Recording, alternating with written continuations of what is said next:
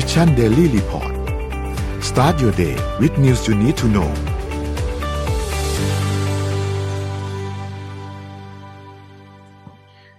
สวัสดีครับยินดีต้อนรับเข้าสู่รายการ Mission Daily Report นะครับในประจำวันที่18มีนาคม2565นะครับวันนี้จริงๆแล้วมี3คนนะฮะเดี๋ยวรอพี่ปิ๊กสักครู่นึงนะครับพี่ปิ๊กมาแล้วนะฮะสวัสดีพี่โทมัสแล้วก็สวัสดีพี่ปิ๊กด้วยนะครับครับสวัสดีครับสวัสดีคุณฟังทุกท่านนะครับ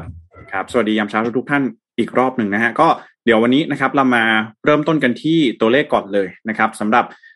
ตัวแรกนะครับเป็นจำนวนผู้ได้รับการฉีดวัคซีนโควิด -19 นะครับเมื่อวานนี้เราฉีดวัคซีนไปได้ทั้งหมด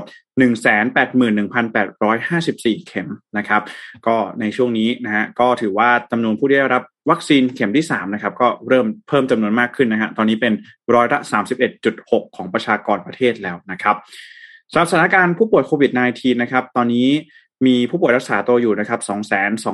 225,134 รายด้วยกันนะฮะอาการหนัก 1,402 รายแล้วก็ใส่เครื่องช่วยหายใจนะครับ504 รายด้วยกันก็ตอนนี้หลักๆนะครับสำหรับเรื่องของสถานการณ์ผู้ป่วยโควิด -19 เนี่ยเราก็จะดูในส่วนของตัวจำนวนผู้เสียชีวิตนะครับเมื่อวานนี้มีผู้เสียชีวิตทั้งสิ้น77รายด้วยกันนะครับก็ขอแสดงความเสียใจกับผู้เสียชีวิตทุกท่านด้วยนะครับก็ถือว่าจำนวนตัวเลขผู้เสียชีวิตยังสูงอยู่นะครับในช่วงนี้แล้วก็ในวันที่18มีนาคมนะครับจะมีการประชุมสบคชุดใหญ่กันด้วยนะฮะเดี๋ยวเรามาอัปเดตกันในข่าวแรกว่ามีมาตรการอะไรบ้างนะครับที่ทางสบคเองเนี่ยจะพิจารณากันในวันนี้นะครับก็แน่นอนใกล้อาจจะไม่ใกล้สิ้นเดือนมากนะฮะแต่ว่าสิ่งที่หลายๆคนจับตามองก็คือเรื่องของเทศกาลสงกรานต์นะครับในเดือนหน้าที่จะถึงนี้นะฮะว่าทางสบคเองนะฮะจะมีแนวโน้มทิศทางอย่างไรกันบ้างนะครับในเรื่องของมาตรการควบคุมโรคในช่วงเทศกาลนั่นเองนะฮะไปดูกันที่ Set Index กันบ้างนะครับดัชนีตลาดหลักทรัพย์แห่งประเทศไทยนะฮะเมื่อวานนี้นะครับ Set บวกเพิ่มขึ้นนะครับ 0.83% นะฮะปิดอยู่ที่ 1,681.76 จุดนะครับขณะนี้ราคาหุ้นต่างประเทศนะฮะเมื่อวานนี้ก็มี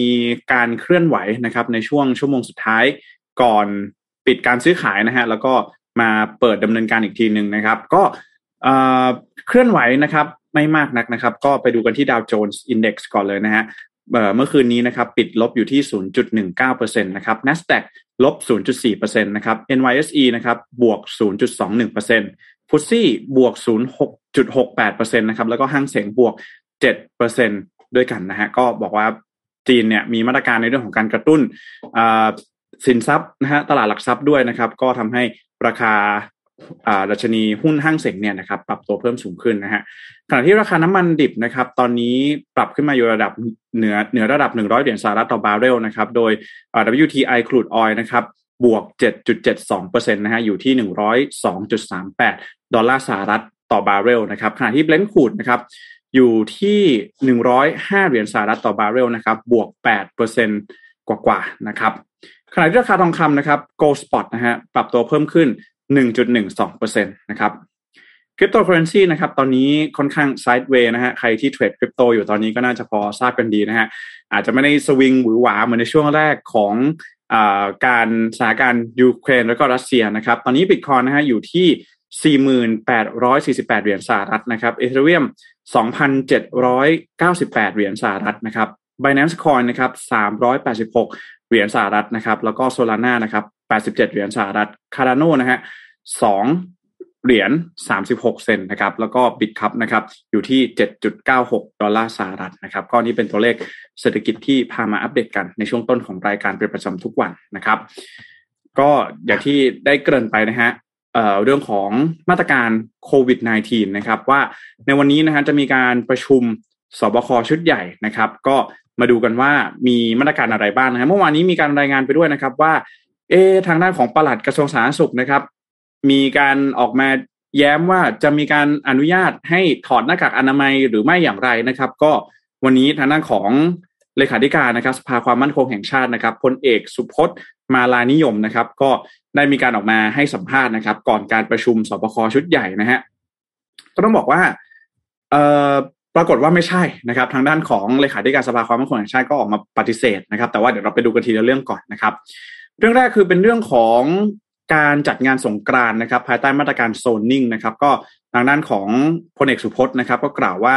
ตอนนี้เนี่ยจะมีการพิจารณามาตรการในช่วงเทศกาลสงกรานต์นะครับซึ่ง ทางด้านของกระทรวงสาธารณสุขเนี่ยได้มีการทำข้อมูลเสนอไว้แล้วนะครับแล้วก็เมื่อวานนี้ทางด้านของกระทรวงสาธารณสุขเองก็ได้มีการประชุมเพิ่มเติมไปแล้วเป็นที่เรียบร้อยนะครับโดยจะให้มีการจัดงานสงกรานต์ได้นะครับภายใต้มาตรการของกระทรวงสาธารณสุขกระทรวงวัฒนธรรมแล้วก็กระทรวงการท่องเที่ยวแล้วก็กีฬานะครับแล้วก็ต้องจัดภายใต้มาตรการที่กำหนดเท่านั้นนะครับจัดภายในโซนนิ่งในการจัดกิจกรรมตามประเพณีแล้วก็การควบคุมนะครับก็อาจจะมีในเรื่องของการรดน้ำการส่งน้ำพระนะครับร่วมกิจกรรมที่วัดได้นะครับร่วมกิจกรรมตามประเพณีสงกรานต์ได้ก็ตอนนี้ยังไม่ได้มีรายละเอียดอะไรออกมามากนะครับแต่ว่าแนวโน้มนะครับยังไงก็จัดสงกรานต์น่าจะจัดได้อยู่แล้วนะครับขณะที่เรื่องของการปลดล็อกนะครับผับบาร์นะครับก็ดูแล้วอาจจะยังไม่มีวี่แววนะฮะว่าจะให้กลับมาเปิดดำเนินการได้เร็วๆนี้นะครับก็ทางด้านของพลเอกสุพจน์ก็กล่าวว่ามีการเสนอเข้าที่ประชุมสบคเนี่ยมาทุกครั้งนะครับแล้วก็มีการพิจารณาทุกครั้งแต่ว่าสิ่งที่สำคัญเลยคือต้องพิจารณาเรื่องของความเสี่ยงของกิจการแล้วก็กิจกรรมที่มีความเสี่ยงสูงนะฮะส่วนใหญ่เป็นสถานที่ปิดจึงต้องพิจารณาให้รอบคอบนะครับก็อันนี้เป็นท่าทีนะครับที่ทางสำนักข่าวประชาชาติธุรกิจเองก็มองว่าอาจจะยังไม่ใช่ในรอบนี้นะฮะที่จะมีการอนุญาตให้กลับมาเปิดผับบาร์กันได้นะครับขณะที่เรื่องของ Test and Go นะฮะการเดินทางเข้าประเทศนะครับก็อาจจะมีการปรับลดนะครับให้เหลือเพียงการตรวจ ATK นะครับเนื่องจากว่าสถานการณ์ในปัจจุบันภายในประเทศเนี่ยนะครับพื้นที่ท่องเที่ยวตัวเลขผู้ติดเชื้อก็ยังสูงอยู่นะครับแต่ว่าทางด้านของสบคเองก็มองว่าอาจจะมีการปรับในเรื่องของมาตรการการตรวจคัดกรองโรคนะครับของผู้ที่เดินทางเข้าประเทศนะครับก็ต้องรอดูว่าจะมีมาตรการอย่างไรออกมาในวันนี้ในภายหลังนะครับแล้วก็การสวมใส่หน้ากากอนามัยที่สาธารณะอะไรนี้ก็ยังดำเนินต่อไปอยู่นะครับก็จริงๆแล้วทางด้านของพลเอกสุพจน์เองก็บอกว่าอาจจะเป็นในช่วงของ post pandemic มากกว่านะฮะก็คือช่วงที่เราสามารถเปลี่ยนผ่านเป็นโรคประจำถิ่นได้อาจจะมีการผ่อนคลายเรื่องของมาตรการการสวมใส่หน้ากากอนามัยในที่สาธารณะอีกทีหนึ่งนะครับก็เป็นว่าล่าสุดถ้าใครบอกว่าสวนสาธารณะหรือว่าคอนเสิร์ตอะไรแบบนี้อันนี้ต้องรอไปก่อนนะครับผมอันนี้ก็เป็นอัปเดตล่าสุดสำหรับก่อนการประชุมสบคชุดใหญ่ในวันนี้นั่นเองนะครับครับพี่ปิ๊กว่าไงครับวันนี้เรามีข่าวอะไรดีวันนี้วันศุกร์แล้วนะ แป๊บหมดอาทิตย์แล้วนะข่าวผมวันนี้ไม่มีสาระเลยเอาแต่ว่า เป็นข่าวเบาๆแต่ก็โอเคนะได้ใจความอยู่เอาเรื่องนี้ก่อนใครที่พอจะเคยได้ยินเรียกว่าประธานาธิบดียูเครนเนี่ยคุณเซเลนสกี้เนี่ยแต่ก่อนเนี่ยแกเป็นนักแสดงตลกคุณธรรมนัสเคยได้ยินใช่ไหมครับตอนนี้ทาง Netflix ก็ทันสมัยครับเอาซีรีส์ที่ตัวคุณเซเลนสกี้บอกเอาซีรีส์แกมาออกจริงเปล่าใช่ที่เคยฉายที่เคยออนไปแล้วหยุดไปแล้วเนี่ยตอนนี้เอากลับมาออนอีกนะครับคือใครที่อยากตามไปดูนะตามไปดูผลงานลีลาการแสดงของเขาเนี่ยก็ตามไปดูได้ซีรีส์นี้ชื่อเขาเรียกว่า servant of the people ก็คือเขาเรียกว่าเป็นทาสรับใช้ของประชาชนนะครับซีรีส์นี้เนี่ยเป็นซีรีส์ที่ต้องบอกว่าไม่เกี่ยวกับการเมืองนะคือเขาว่าไม่ได้เกี่ยวกับ president แต่ว่าเนื้อเรื่องมันคือตัวเขาเองเป็นครูแล้วก็มีบังเอิญมันมีเหตุการณ์บางอย่างเนี่ยทำให้ชีวิตพลิกผันต้องกลายเป็นประธานาธิบดีของประเทศโอ้โหแต่เป็นประเทศสมมุตินะครับเป็นประเทศสมมุติในเรื่องนั่นแหละสรุปแล้วสุดท้ายใครจะคิดนะวันหนึ่งแต่ตัวแกเองเนี่ยถ้าเป็นประธานไม่ดีจริงๆครับอยากดูผมอยากดูอยากไปกดดูเลยเข้าไปดูกันได้ก็บอกเป็นเรื่องราวของเป็นครูสอนแล้วก็มีเหตุการณ์กับได้รับผมไม่เล่าดีกว่าหรอกหนังมันเล่าไม่ได้นึกออกไหมเอาไปว่าคือเรื่องคือโครงเรื่องคือแค่นี้แหละว่าชีวิตแกเนี่ยพลิกผันแล้วกลายไปเป็นประธานาธิบดีแต่ทำไมพล็อตมันดูไม่ใช่ตลกอ่ะครูแล้วมันเป็นประธานาธิบดีมันดูดราม่านะแต่มันเป็นหนังตลกจริงคือมันมีเหตุการณ์ทริกเกอร์เดียวในเรื่องอ่ะแล้วก็พอเป็นแล้วก็แบบมันก็เป็นการเขาเรียกว่าจิกกัดคนที่เป็นผู้นำประเทศด้วยนะแบบทำอะไรยังไงอะไรอย่างเงี้ยหมอเนี่ยเอาคนธรรมดาไปเป็นดูสิอะไรเงี้ยจะได้รู้เป็นยังไงอะไรอย่างเงี้ยนะก็ไปทำให้ดูว่าเป็นยังไงน่าสนใจเพราะว่าเป็นอีกหนึ่งที่บอกว่าพอไปเป็นจริงๆแล้วเนี่ยก็อย่างที่เราเห็นว่าพอแกเป็นประธานาธิบดียังไงนะแกก็ทำงานเต็มที่นะเราก็ไม่บอกว่าเรียกว่าบกพร่องอะไรถ้าเห็นว่าถ้าถามว่าคนทุกคนนะคุณโทมัสถ้าตั้งใจทำการเมืองให้มันดีอ่ะ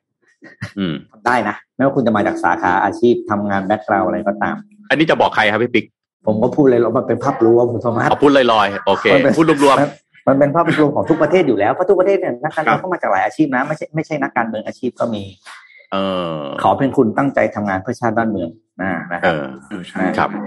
นักฟุตบอลอะไรก็มีนะหลายประเทศเหมือนกันฮะวอร์มไว้ก่อนจับพรุ่งนี้เดี๋ยวให้เปิดดูนี่ผมอยากดูเลยอยากดูขึ้นมาเลยนะไหนพูดถึงเกี่ยวกับยูเครนเนาะก็เรื่องนึงที่เราคงจะต้องให้ความสนใจเลยนะฮะเราคิดว่าถ้าเกิดว่ามันเกิดขึ้นจริงๆนะครับก็น่าจะเป็นการเรียกว่าอะไรนะสั่นสะเทือนนะครับอำนาจขั้วที่เรียกว่าเป็น New World Order หลายอย่างนะครับก็คือซาอุดิอาระเบียครับล่าสุดกำลังอยู่ในการเจรจาหาลู่ทางครับในการใช้สกุลเงินหยวนฮะในการชำระเงินในการจัดซื้อพลังงานระหว่างประเทศก็คือระหว่างซาอุดิอาระเบียกับจีนนะครับโดยเป็นรายงานจาก Wall Street Journal นะครับอ้างแหล่งข่าวของรัฐบาลซาอุดิอาระเบียนะครับซึ่งอยู่ระหว่างเจรจากับจีนเรื่องสัญญาราคาหยวนนะครับเป็นเวลา6 ปีนะฮะในการซื้อขายน้ำมันนะครับโดยจะเร่งการเจรจาให้เร็วขึ้นในช่วงไม่กี่สัปดาห์ที่ผ่านมาซึ่งอาจจะตอนนี้ยังไม่แน่ใจนะครับว่าจะเป็นเพราะเหตุใดแต่เชื่อว่าอาจจะมาจากปัจจัยราคาพลังงานโลกที่สูงขึ้นเนื่องจากวิกฤตสงครามยูเครนแล้วก็รัสเซียนะครับถึงแม้ว่าจะไม่ชัดเจนว่าการเจรจาดังกล่าวเป็นจริงแค่ไหนแต่นักวิเคราะห์นะครับหลายๆแห่งนะครับเห็นตรงกันว่าอาจจะไม่ส่งผลถึงขั้นกระทบให้ดอลลาร์กลายเป็นสกุลเงินรองของโลกนะครับแต่สิ่งที่ชัดเจนก็คือการส่งสัญญาณทางภูมิรัฐศาสตร์หรือ geopolitics นะครับของซาอุดิอาระเบียไปยังสหรัฐนะครับโดยนักวิเคราะห์จากการตลาดนักยุทธศาสตร์การตลาดของ Generali ชื่อคุณกิโยมเทรสกานะครับบอกว่าผมไม่รู้ว่ามันจะจริงไหมแต่สิ่งที่เกิดขึ้นคือความเคลื่อนไหวทางภูมิรัฐศาสตร์ที่ซาอุดิกำลังเดินตามแนวทางของตนเองจะส่งเสียงดังไปจนถึงวอชิงตันนะครับเงินดอลลาร์ครับเป็นสกุลเงินเริ่มต้นสำหรับการกำหนดสัญญานะครับราคาสัญญาพลังงานทั่วโลกนะครับโดยการใช้เงินสกุลดอลลาร์ที่ผ่านมาก็แสดงให้เห็นถึงอิทธิพลด้านภูมิรัฐศาสตร์ของรัฐบาลสหรัฐอเมริกานะครับแต่ว่าหลังจากเหตุการณ์คว่ำบาตรรัสเซียแล้วก็ทำให้รัสเซียถูกห้ามใช้เงินดอลลาร์นะครับรวมถึงเงินสำรองต่างประเทศของรัสเซียเกือบครึ่งนึงก็ถูกฟรีซนะครับถูกแช่แข็งทำให้หลายประเทศเริ่มพิจารณาทบทวนถึงความสัมพันธ์ที่ตัวเองต้องใช้เงินดอลลาร์อย่างเดียวนะครับเพราะว่าแน่นอนก็ยังต้องมีส่วนหนึ่งที่ต้องเทรดนะครับหรือทำธุรกิจกับทางรัสเซียด้วยเช่นกันนะครับแล้วก็เลยพยายามหาลู่ทางการใช้สกุลเงินอื่นในการทำธุรกรรมระหว่างกันนะครับอย่างเช่นก่อนหน้านี้ครับที่มีรายงานว่าอินเดียแสดงความสนใจในการซื้อปุ๋ยพลังงานแล้วก็สินค้าโภคภัณฑ์ของรัสเซียในราคาถูกนะครับด้วยวิธีช่องทางพิเศษระหว่างเงินรูเบิลกับรูปีนะครับหลังจากรัสเซียถูกนานาชาติคว่ำบาตรสวนทางกับอินเดียที่งดออกเสียงต่อกรณีพิพาทระหว่างรัสเซียแล้วก็ยูเครนบนเวทีสหประชาชาตินะครับ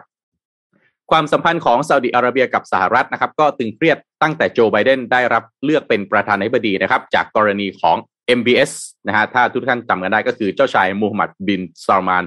ถูกกล่าวหาว่าเป็นคนบงการสังหารจามัลคาช็อกกี้ในปี 2018 นะครับโดยคอลัมนิสต์ของ Washington Post ที่วิพากษ์วิจารณ์ระบอบการปกครองของเจ้าชาย MBS นะครับแล้วก็ขณะที่ล่าสุดซาอุดิอาระเบียแสดงท่าทีนิ่งเฉยต่อการติดต่อจากทำเนียบขาวเพื่อขอการนำเข้าพลังงานเพิ่มเติมหลังจากที่สหรัฐอเมริกาประกาศแบนพลังงานรัสเซียเรื่องนี้ถ้าจำกันได้นะครับที่ผมเคยเล่ามาก่อนถ้าย้อนกลับไปนะครับดอลลาร์สหรัฐเนี่ยเป็นเงินสกุลหลักของโลกแล้วก็เดิมทีนะครับที่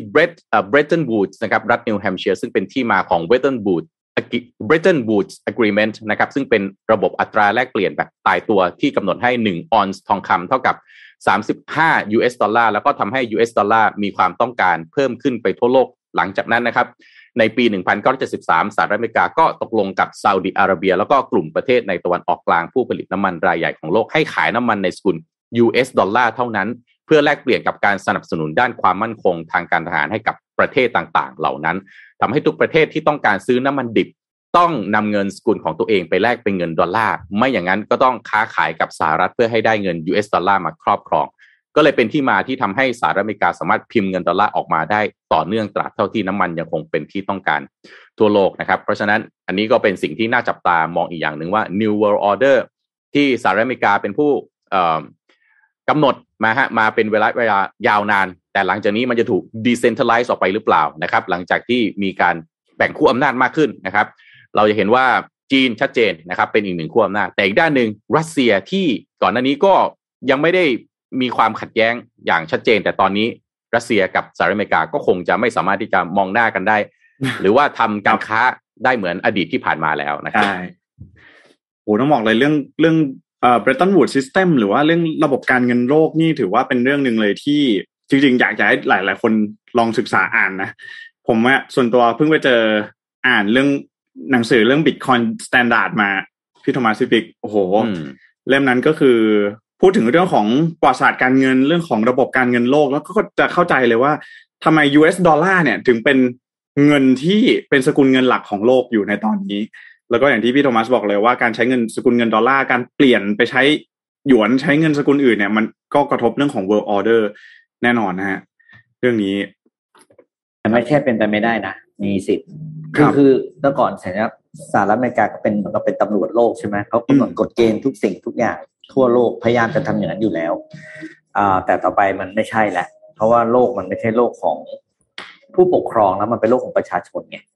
เพราะเป็นโลกประชาชนของซิติเซนของทุกๆของทุกประเทศเขาก็มีทางเลือกมีทางที่จะแบบแนวทางในการใช้อ่ะแล้วก็มันก็จะกดดันรัฐบาลประเทศตัวเองว่าจำเป็นจะต้องตามเวอร์ออเดอร์แบบเดิมอยู่หรือเปล่าเพราะแบบเดิมมันมีอย่างน้อยเนี่ยผมตีซะว่า 50 ปีแล้วกันแต่อีก 50 ปีหลังจากนี้ยังไม่ต้อง 50 ปีผมว่าเอาแค่ 5 ปีหลังจากนี้ดีกว่าใครก็เดาไม่ได้ใช่โอ้แล้วสัญญาณภายในประเทศสหรัฐเองก็บอบช้ำนะฮะเยอะแยะมากตั้งแต่ช้ำขึ้นมาเนี่ยคนอเมริกันเองก็ไม่ได้ชอบนะเรื่องคนอเมริกันรุ่นหลังๆก็ไม่ชอบให้ประเทศตัวเองเป็นเจ้ากี้เจ้าการกับประเทศอื่นนะเพราะว่าทุกครั้งที่ไปหนึ่งโอเคคุณต้องไปด้วยคือมันเป็นเรื่องเป็นแพทเทิร์นของสหรัฐอเมริกาแล้วการเข้าไปหนึ่งคือส่งทหารเข้าไปก่อนส่งทหารไปปุ๊บคุณสูญเสียอยู่แล้วอย่างน้อยคือเรื่องของกำลังเจ้าหน้าที่เนาะต้องเสียอยู่แล้วไม่มากก็น้อยแจ็คนี่น่าคิดไหมชวนคิดนะชวนคุณผู้ฟังทุกท่านคิดด้วยนะถ้าสถานการณ์เป็นแบบนี้เนี่ยชาวสหรัฐอเมริกาบางคนเนี่ยเขาอาจจะนึกถึงโดนัลด์ทรัมป์ไหมแล้วถ้าการเลือกตั้งในครั้งหน้าเนี่ยโดนัลด์ทรัมป์มีโอกาสได้รับคะแนนเสียงที่อาจจะเพิ่มขึ้นหรือมีโอกาสกลับมาเลยไหมเอาแค่กลางเทอมนี้ก่อนตัวมาต้องเมื่อวานผมเพิ่งอ่าน Wall Street Journal แต่ผมไม่ได้ตัดมาเพราะว่ามันก็สั้นๆนะเขาบอกว่าตอนนี้ทำเซอร์เวย์คนอเมริกันครึ่งนึงแล้วนะเริ่มลังเลที่จะเลือกโจไบเดนเนี่ยมันเขาเรียกมิดเทอมอ่ะช่วงการเลือกตั้งครึ่งแต่พวกคนอเมริกันครึ่งนึงเริ่มลังเลกับโจไบเดนนะแล้วก็อีกครึ่งเขาบอกอีกส่วนนึงไม่น้อยบอกไม่คิดว่าโจไบเดนจะรีอิเล็กในปี2024คือต้องบอกแบบนี้คือโดนัลด์ทรัมป์กับโจไบเดนเนี่ยจะต่างกันแบบที่เราเห็นได้ชัดนะถ้าสำหรับเรารายงานข่าวเนี่ยคือโดนัลด์ทรัมป์เป็นคนไม่สนอย่างอื่นเลยสนประเทศตัวเองคนประเทศตัวเองสนผลประโยชน์ของสหรัฐอเมริกา American First จริงๆนะฮะเพราะนั้นพอเป็นโจไบเดนปั๊บเนี่ยการไปเนี่ยจะเป็นว่ามีส่วนแล้วกันนะเขาจริงๆความขัดแย้งของรัสเซียกับยูเครนเนี่ยบอกว่าเขาก็มีความขัดแย้งเขาอยู่แล้วนะแต่ถามว่าถ้าเป็นโดนัลด์ทรัมป์เนี่ยน่าจะไม่ออกมาพูดหรือมาส่งสัญญาณเรื่อยๆแบบนี้บ่อยๆหรือเปล่าน่าจะไปเรื่องของเศรษฐกิจเป็นหลักหรือเปล่าอะไรเงี้ยอันนี้เราไม่ได้เชียร์โดนัลด์ทรัมป์นะเราชวนวิเคราะห์ชวนคุณผู้ฟังทุกท่านวิเคราะห์กันว่าแบบไหนที่มันคนอเมริกันนะเขาจะเชียร์กันนะครับแต่ก็เห็นความเคลื่อนไหวของโดนัลด์ทรัมป์ในปีนี้อยู่บ้างนะมันก็ไม่ได้หมายความว่าประชาชนเองหรือว่าทรัมป์เองก็อาจจะรู้ว่าคะแนนเสียงของตนเองเนี่ยก็ยังพอที่จะมีอยู่นะถึงแม้ว่าจะแพ้การเลือกตั้งสมัยที่แล้วไปแต่ว่าดูแล้วเนี่ยการเคลื่อนไหวอะไรต่างๆเนี่ยดูทรงแล้วอาจจะกลับมาก็เป็นไปได้นะฮะในอีกเนี่ยแต่โดนัลด์ทรัมป์เขาก็มีวิธีหาพื้นที่สื่อเขาตลอดนะไอ้ที่ล่าสุดที่เขาออกมาบอกว่าเฮ้ยให้แล้วให้ประเทศไหนส่งเครื่องบินไปทิ้งระเบิดแล้วก็แปะให้ประเทศตัวเองก็ได้ให้โจไบเดนส่งเครื่องบินไปทิ้งระเบิดแล้วก็แปะธงจีนไปอะไรอย่างเงี้ยมันก็แหมentertain เหลือเกินอ่ะมันก็ไอ้พูดนะมันก็ดูตลกนะไอ้จะให้ทำเนี่ยมันคงไม่ใช่เรื่องตลกอ่ะแต่แกก็ช่างหาพื้นที่ข่าวให้แกได้ดีเหลือเกินนะไอ้พูดอะไรอย่างเงี้ยมันก็นักข่าวก็ต้องเอาไปลงอยู่แล้วอ่ะนะเราเห็นด้วยกับพี่ปิ๊กนะว่าต้องรอดูกลางเทอมนะ midterm election ปลายปีนี้อีกทีนึงนะครับแต่ส่วนใหญ่แล้วมันก็จะค่อนข้างอย่างเงี้ยส่วนทางกันเนาะระหว่างสมมติว่าตอนเลือกประธานาธิบดีถ้าเดโมแครตได้กลางเทอมก็จะเริ่มเสียที่นั่งแล้วนะฮะแล้วก็ไปดูกันอีกทีหนึ่งตอนเลือกตั้งใหญ่นั่นเองนะฮะขออีกนิดหนึ่งนะฮะมันมีเรื่องของ เมื่อกี้พูดเรื่องอาวุธไปนะครับล่าสุดเลขาธิการ NATO นะครับเยนสโตเทนเบิร์กครับเลขาธิการ NATO ก็ออกมาบอกว่า NATO มีความกังวลนะครับว่ารัสเซียกำลังเตรียมพร้อมที่จะปฏิบัติการโจมตีด้วยอาวุธเคมีในยูเครนนะครับซึ่งเรื่องนี้เป็นสิ่งที่นานาชาติให้ความกังวลมากจริงๆนะครับหลังจากที่เห็นภาพความเสียหายต่างๆที่รัสเซียรุกรานเข้าไปในยูเครนโดยเฉพาะในพื้นที่หรือว่าในสถานที่ที่เกี่ยวกับโรงพยาบาลนะครับแต่ว่าถ้าเกิดว่าเป็นอาวุธเคมีจริงๆเนี่ยคือมันน่าจะผิดหลายๆสนธิสัญญาระหว่างประเทศกันเลยทีเดียวนะครับก็เยนสโตเทนเบิร์กบอกว่าเรากังวลว่ามอสโกอาจจะจัดฉากโจมตีแล้วกล่าวโทษฝ่ายตรงข้ามนะครับซึ่งอาจจะรวมถึงการใช้อาวุธเคมีด้วยนะครับแล้วก็ยังบอกกับนักข่าวว่าการที่รัสเซียระบุว่ายูเครนมีห้องปฏิบัติการอาวุธชีวภาพนั้นเป็นอาการกล่าวอ้างที่ไร้สาระแล้วก็เป็นเพียงการโกหกอีกเรื่องหนึ่งเท่านั้นนะครับโดยสโตเทนเบิร์กก็ยังบอกว่า NATO ยังระมัดระวังอย่างมากนะครับต่อความเสี่ยงดังกล่าวแล้วก็พร้อมย้ำว่ารัสเซียจะมีราคาที่ต้องจ่ายสูงหากดำเนินการที่ถือเป็นการละเมิดกฎหมายระหว่างประเทศเช่นนี้นะครับ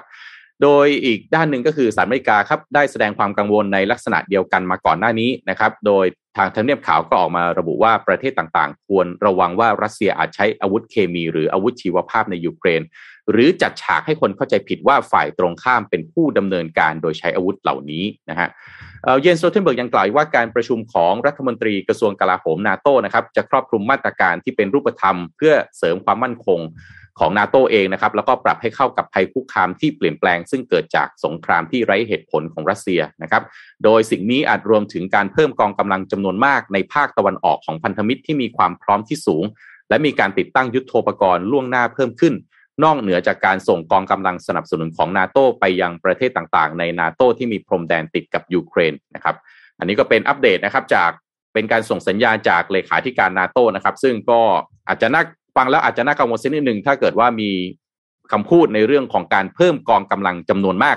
ในภาคตะวันออกของพันธมิตรที่มีความพร้อมสูงประเทศเหล่านี้เช่นอะไรครับโปแลนด์แบบนี้เป็นต้นหรือเปล่านะครับก็ถ้ามีการเพิ่มกองกำลังสงครามจะยืดเยื้อหรือไม่นะครับล่าสุดที่เซเลนสกี้ออกมาเขาบอกว่าก็วิเคราะห์นะฮะคาดการณ์ว่าสงครามน่าจะไปจบเอาประมาณพฤษภาคมหรือเปล่าก็หวังว่ามันจะไม่ลากยาวนะครับโอ้ถ้าพฤษภานี่ไม่ไหวนะ นานนะตายนานไปมันไม่เด็ดขาดอ่ะคุณจะยังไงคุณจะตกลงกันให้ได้ก็เร็วๆประชาชนเดือดร้อนแน่หรอกผู้พยพทั้งหลายอ่ะเชิญครับแจ็คครับก็เรื่องของยูเครนนะฮะวันนี้มีอีกหนึ่งข่าวที่ผมคิดว่าค่อนข้างน่าสนใจเลยนะฮะก็คือว่าเมื่อวานนี้นะครับทางด้านของสำนักข่าว CNN นะฮะออกมารายงานว่าทาง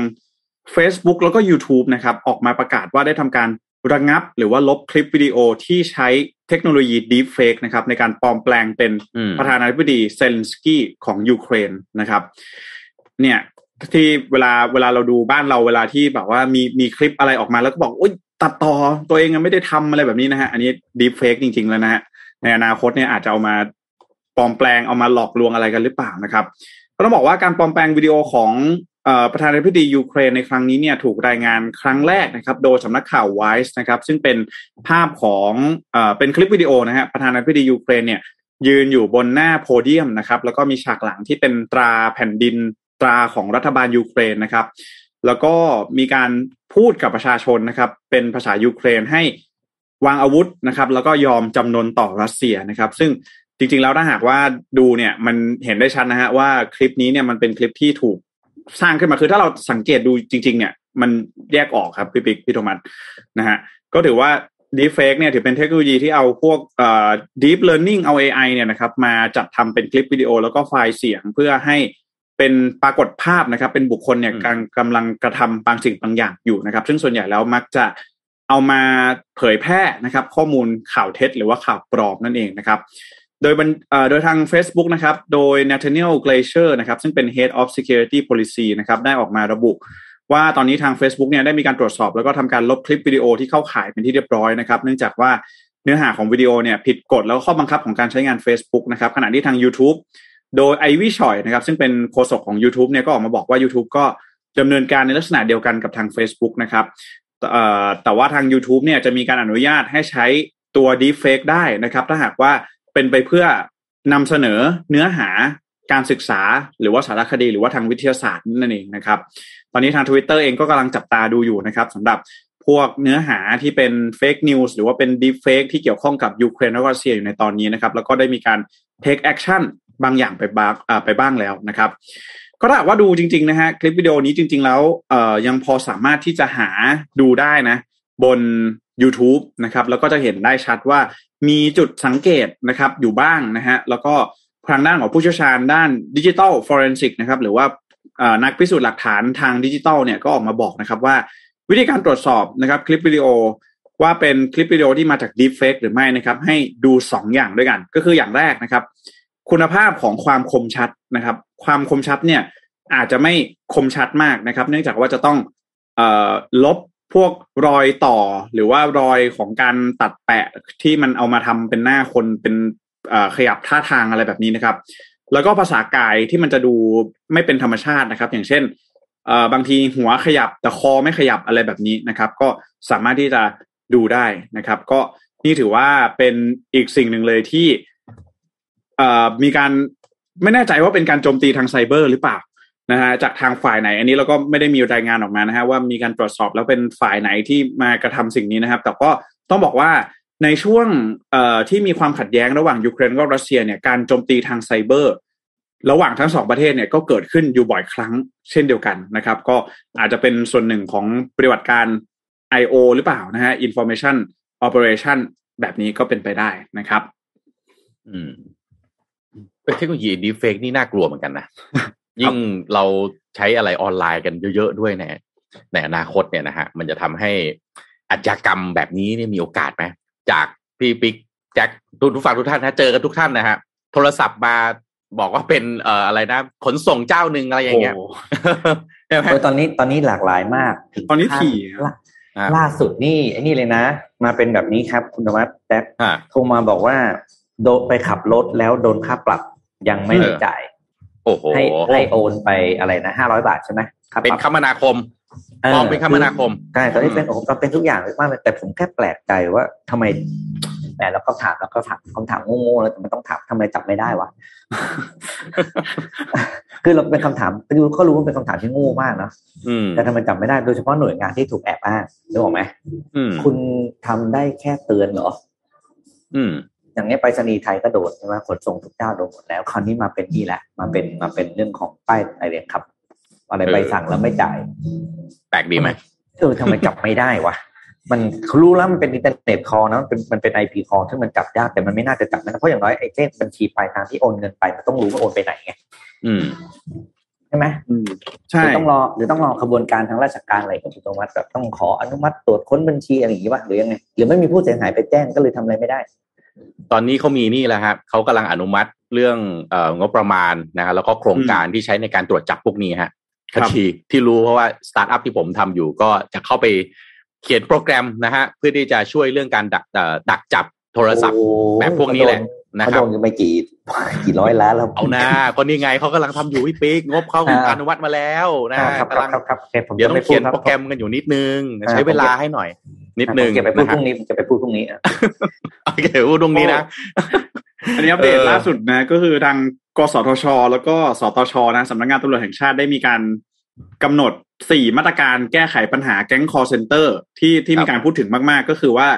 ตอนนี้มีการเหมือนกับว่ามีการคุยกับพวก D-Tag AAS To Move อะไรแบบนี้แล้วนะฮะก็คือตอนนี้เนี่ยกำลังออกมาตรการคือ1ระงับสายโทรเข้าจากต่างประเทศนะครับที่มีรูปแบบโทรเข้ามาเป็นโทรศัพท์บ้านอะไรแบบนี้นะฮะก็คือมีมาตรการของเขาแต่ว่าข้อสุดท้ายเนี่ยที่หลายๆคนพูดถึงมากก็คือในกรณีที่สายโทรศัพท์เนี่ยสายโทรนะครับโทรเข้ามาจากต่างประเทศไม่ได้มีการกำหนดหมายเลขต้นทางนะครับจะให้ดำเนินการเพิ่มเครื่องหมายบวก66นำหน้าเบอร์โทรศัพท์เพื่อให้ประชาชนทราบว่าเป็นการโทรเข้ามาจากต่างประเทศแต่ว่าหลายๆคนก็บอกว่าเอ๊ะบวก66นี่เหมือนเราโทรจากต่างประเทศกลับมาประเทศไทยหรือเปล่าอะไรอย่างนี้นะครับก็เลยมีการออกมาว่างงๆเหมือนกันครับอ่ะไหนๆพาทุกท่านไปอัปเดตเรื่องเกี่ยวกับคริปโตแล้วก็เรื่องการลงทุนสักนิดหนึ่งนะฮะจากพี่ปิ๊กครับคุณผู้ฟังครับรู้ไหมว่าการลงทุนคริปโตนี่ทุกวันนี้มันก็เรียกว่าต้องจับตาดูกันไม่ใช่รายวันนะฮะรายนาทีนะฮะสมัยนี้รายนาทีนะฮะแต่ว่าครับ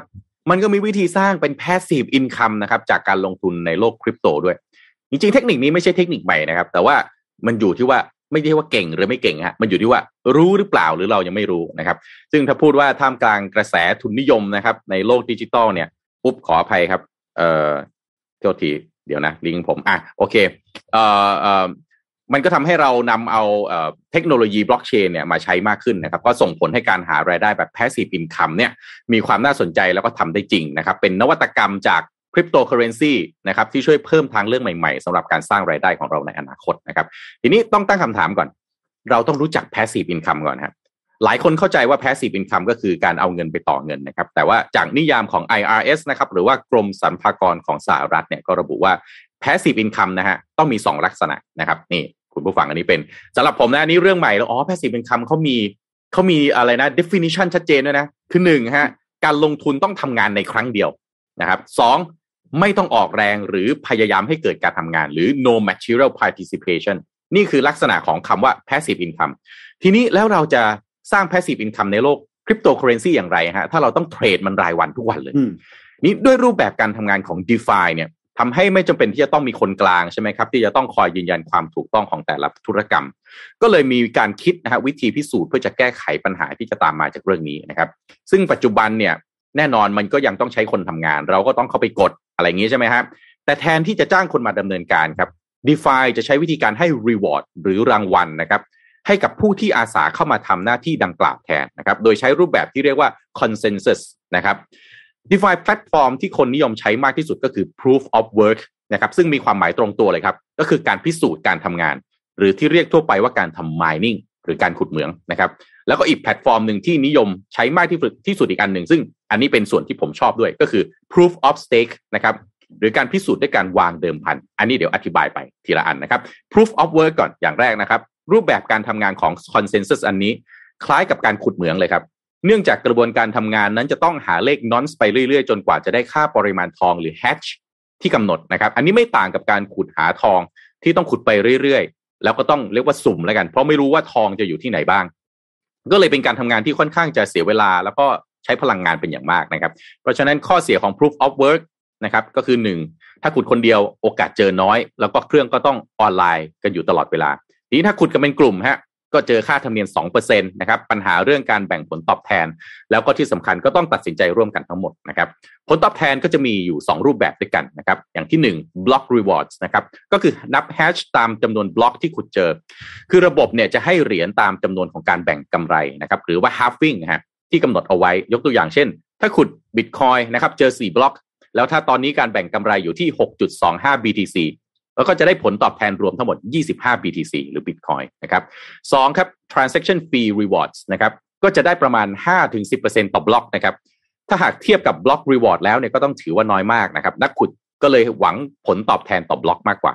ทีนี้มาอีกส่วนหนึ่งนะครับ proof of stake ซึ่งน่าจะได้รับความนิยมมากกว่าซึ่งส่วนตัวผมเองผมก็ชอบแบบนี้ด้วยนะครับหรือที่เราชอบเรียกกันว่า staking เนี่ยแหละครับก็คือรูปแบบการตรวจสอบธุรกรรมรูปแบบหนึ่งในโลกของ cryptocurrency นะครับเรียกง่ายๆก็คือวิธีการตรวจสอบธุรกรรมโดยการวางเงินค้ำประกันนะครับโดย consensus นี้นะครับ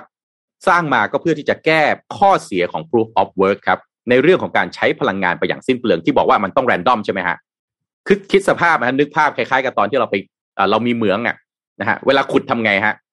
ก็รู้ว่ามันอยู่แถวๆนี้แหละแต่มันก็ต้องขุด random ไปเรื่อยๆใช่ไหมฮะมันก็สิ้นเปลืองนะครับแต่ว่า proof of work เนี่ยจะใช้วิธียืนยันความถูกต้องโดยใช้กลไกสุ่มผู้ตรวจสอบหรือ validator นะครับผู้ที่ได้สิทธิ์นี้ครับจะมีหน้าที่ในการสร้างบล็อกใหม่ได้แล้วก็ได้ reward เป็นผลตอบแทนจากการทำงาน passive income จาก proof of work เนี่ยจะถูกเรียกว่า staking rewards นะครับซึ่งจะมีลักษณะแตกต่างกันไปในแต่ละ protocol นะครับโดยตอนนี้รูปแบบของ reward ก็จะมีอยู่3แบบนะครับก็คือ inflation subsidy แล้วก็ transaction fee นะครับอย่างแรกครับ inflation นะครับการที่แต่ละโปรโตคอลเนี่ยออกเหรียญของตัวเองมาเพื่อเป็นผลตอบแทนให้กับผู้ที่เข้ามา stake นะครับโดยจะมีการกำหนดเพดานของผลตอบแทนไว้แล้วนะครับตัวอย่างโปรโตคอลที่ให้ผลตอบแทนรูปแบบนี้ก็คือเช่น Band Protocol แล้วก็ Cosmos หรือ Atom นะครับอันนี้ค่อนข้างจะได้รับความนิยมแล้วก็หลายท่านที่ถ้าเทรดอยู่นะฮะก็จะเข้าใจเทคนิคนี้เป็นอย่างดีนะครับ2ครับ subsidy rewards นะครับก็มาจากการที่ founder นะครับเก็บ native tokens เอาไว้นะครับส่วนตอนออกนะครับแล้วก็เอาส่วนนี้มาเป็นผลตอบแทนนะครับซึ่งก็จะทำให้ founder อาจจะมีสัดส่วน equity ของตัวเองน้อยลงเรื่อยๆ ผู้ก่อตั้งเลยอาจจะไม่ถูกใจในสิ่งนี้นะครับแต่ข้อดีคือสามารถที่จะคุมเซลล์เพรสเชอร์ได้อย่างไรก็ตามนะฮะ subsidy rewards เนี่ยจะถูกใช้จนหมดแน่นอนนะครับจนต้องเปลี่ยนรูปแบบการให้ผลตอบแทนเป็น rewards รูปแบบสุดท้ายแทนนั่นก็คือ transaction fee นะครับ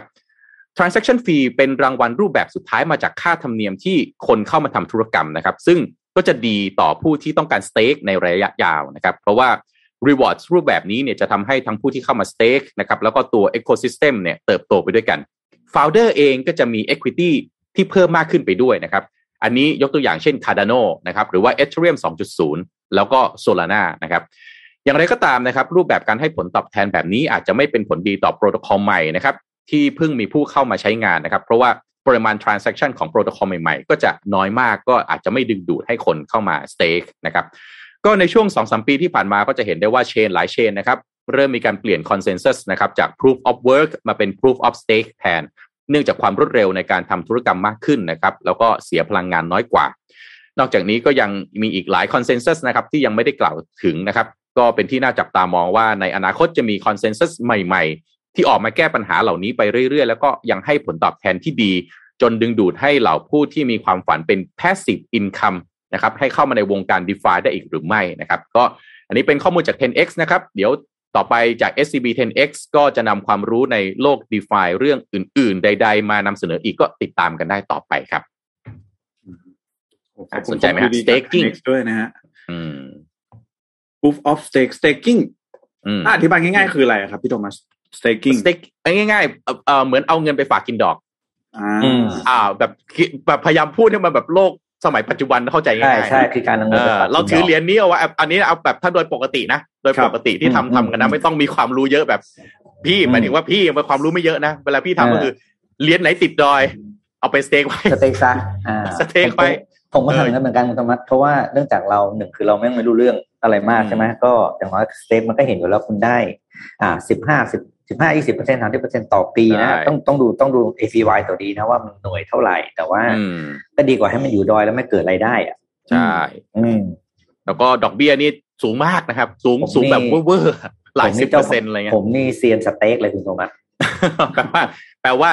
ดอยเยอะดอยถูกต้องครับเซียนสเต็กครับ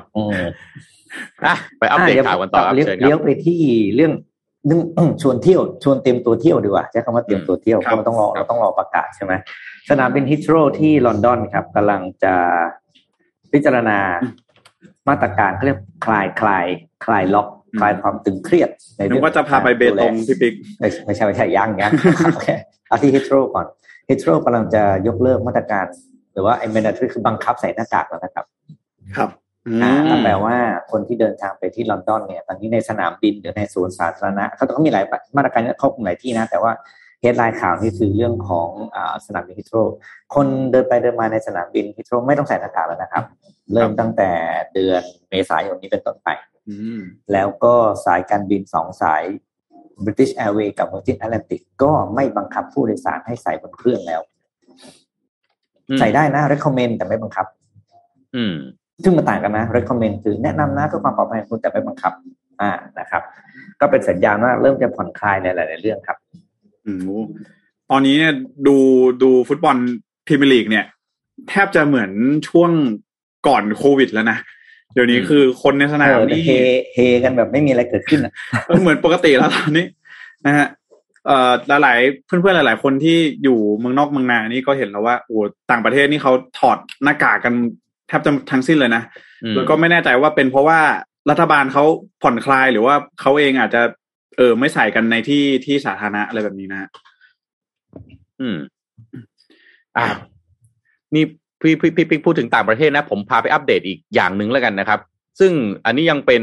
เกี่ยวกับโควิดนะอันนี้ก็เป็นผลอีกอย่างหนึ่งของโควิดเช่นกันครับแต่ว่าเป็นข้อมูลจาก ADB นะครับหรือว่าธนาคารพัฒนาเอเชียนะครับก็ออกมาเผยแพร่นะครับรายงานเรื่องการฟื้นตัวจากโรคระบาดของเอเชียตะวันออกเฉียงใต้นะครับซึ่งอันนี้ผมว่าน่าสนใจมากก็เลยหยิบมาเล่าให้คุณผู้ฟังทุกท่านได้น่าจะต้องเห็นใจแหละครับเพราะว่าอะไรครับ ADB เขาชี้ว่าโควิดเนี่ยทำให้คนนะฮะ 4,700,000 คนในเอเชียตะวันออกเฉียงใต้ครับเข้าสู่สภาวะยากจนสุดขีดครับซึ่งรายงานนี้เสนอในที่ประชุม เชิงสัมมนาพัฒนาเอเชียตะวันออกเฉียงใต้หรือ SEA จะอ่านว่าอะไรไม่รู้นะ CEADS นะฮะ SEADS นะฮะ CEADS เนี่ยนะครับเมื่อวันที่16มีนาคมที่ผ่านมานะครับซึ่งก็ระบุว่าอย่างที่ได้เรียนไปนะครับว่าโควิด -19 มีเอฟเฟกต์สูงมากแล้วก็ทำให้ผลักให้คนจำนวน 4,700,000 คนนะครับไปตกอยู่ความยากจนสุดขีดนะครับขณะที่การจ้างงานนะครับในปี2564ที่ผ่านมานะครับหายไปมากถึง 9,300,000 อัตรานะครับเมื่อเทียบกับสถานการณ์ทั่วไปที่ไม่มีโควิด -19 นะครับโดยรายงานจาก ADB ระบุว่าการระบาดของโอมิครอนนะครับก็ส่งให้การเติบโตทางเศรษฐกิจของภูมิภาคนี้ในปี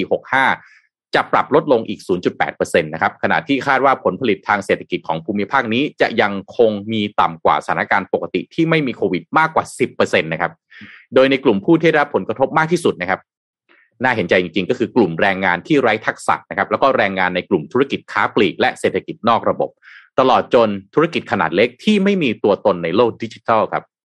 โดย ADB ระบุว่าโรคระบาดใหญ่ได้นำไปสู่การว่างงานในวงกว้างนะครับมีความเหลื่อมล้ำที่แย่ลงความยากจนที่เพิ่มขึ้นโดยเฉพาะในหมู่ผู้หญิงแรงงานอายุน้อยและกลุ่มผู้สูงอายุในเอเชียตะวันออกเฉียงใต้นะครับโดยประธาน ADB ครับนายมาซาสกุอาซากาวะนะครับกล่าวว่า ADB จะทำงานร่วมกับผู้กำหนดนโยบายต่อไปนะครับขณะที่จะพยายามฟื้นฟูปรับปรุงระบบสาธารณสุขแห่งชาติแล้วก็ปรับปรุงกฎระเบียบภายในประเทศให้มีประสิทธิภาพมากขึ้นนะครับเพื่อเสริมสร้างความสามารถในการแข่งขันทางธุรกิจนะครับโดยแจ้งว่า ADB จะสนับสนุนรัฐบาลในเอเชียตะวันออกเฉียงใต้ให้ได้ลงทุนในโครงสร้างพื้นฐานแล้วก็การเป็นมิตรกับสิ่งแวดล้อมแล้วก็รับเอานวัตกรรมทางเทคโนโลยีมาใช้เพื่อฟื้นฟูเศรษฐกิจนะครับนอกจากนี้ก็ยังชี้อีกนะครับว่าแนวโน้มการเติบโตทางเศรษฐกิจจะสดใสขึ้นหากเอาเทคโนโลยีมาใช้อย่างแพร่หลายนะครับแล้วก็การฟื้นตัวขึ้นของการส่งออกสินค้าหรือทรัพยากรธรรมชาติรวมทั้งการฟื้นตัวทางเศรษฐกิจทั่วภูมิภาคนะครับโดยประเทศส่วนใหญ่จะเห็นการไปยังพื้นที่ค้าปลีกและก็สันทนาการเพิ่มขึ้น 161% อย่างไรก็ดีครับภูมิภาคนี้จะยังเผชิญกับความท้าทายต่างๆนะครับรวมถึงการกลายพันธุ์ของไวรัสโควิด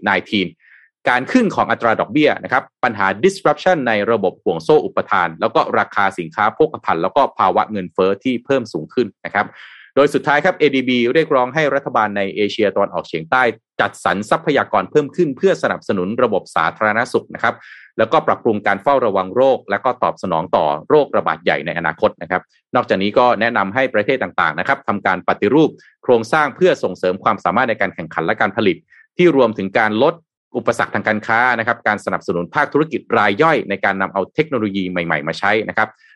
รวมถึงการฝึกอบรมทักษะความชำนาญให้แรงงานด้วยนะครับก็เป็นเรื่องที่น่าจะให้ความสำคัญนะครับถ้าค้นข้อมูลเพิ่มเติมนะครับอัตราผู้คนที่ยากจนในประเทศไทยนะครับแจ็คปิ๊กครับเรามีผู้คนที่ยากจนนะครับ 6.2% นะครับอันนี้เป็นข้อมูลจากปี2019ที่ ADB เขาอัปเดตขึ้นในเว็บไซต์ล่าสุดที่พี่เข้าไปดูนะฮะแต่ว่าก็เป็นตัวเลขที่ค่อนข้างน่าเป็นห่วงจริงว่าแล้วเส้นความยากจนพี่ปิ๊กกับแจ็คถามหน่อยรู้ไหมว่าเส้นความยากจนประเทศไทยอ่ะคือคนที่มีรายได้ต่ำกว่ากี่บาทอ่ะให้อันนี้พอผมรู้อ่ะผมให้ทายเล่นๆนะคุณผู้ฟังร่วมกันทายได้กี่บาทเส้นความยากจนของที่ประเทศไทยกำหนดใช่ไหมใช่ที่ประเทศไทยกำหนดเหมือนเพิ่งเคยได้ยินมาเลยเท่าไหร่อ่ะให้ทายเล่นๆของไทยนี่ต้องประมาณ120กว่าบาทต่อวันใช่ไหมต่อวันอ่ะแจ็คคิดว่าเท่าไหร่โอ้ถ้าต่อวันผมไม่แน่ใจอ่ะน่าต่อเดือนต่อเดือนนะฮะต่อเดือนนี่ประมาณเท่าไหร่นะถ้าจำไม่ผิดประมาณ 2,000 ป่ะ 2,000-3,000 ป่ะครับ 2,762 บาทตามตัวเลขได้แม่นไปเลยผมอ่านเจอแล้วผมตกใจมากค่ะผู้คนที่ยากจนในประเทศไทยเรามีเยอะมากนะฮะคำว่ายากจนผมคิดว่าถ้าต่ำกว่าสัก 6,000 เนี่ยก็ไม่ไหวแล้วอ่ะคือสำหรับผมคือคำว่ายากจนคือมันไม่มีจะกินน่ะนะฮะมันไม่เกี่ยวกับว่าแบบมีใครจ้างงานคุณเท่าไหร่แต่ว่าถ้ามีกำเงินจำนวนเงินรายได้ที่น้อยกว่านี้คือมันอยู่ไม่ได้ผมก็คิดว่า 6,000 นี่แทบจะอยู่ไม่ได้แล้ว 5,000 โอ้นี่ 2,700 นะฮะ 2,700 โอ้โห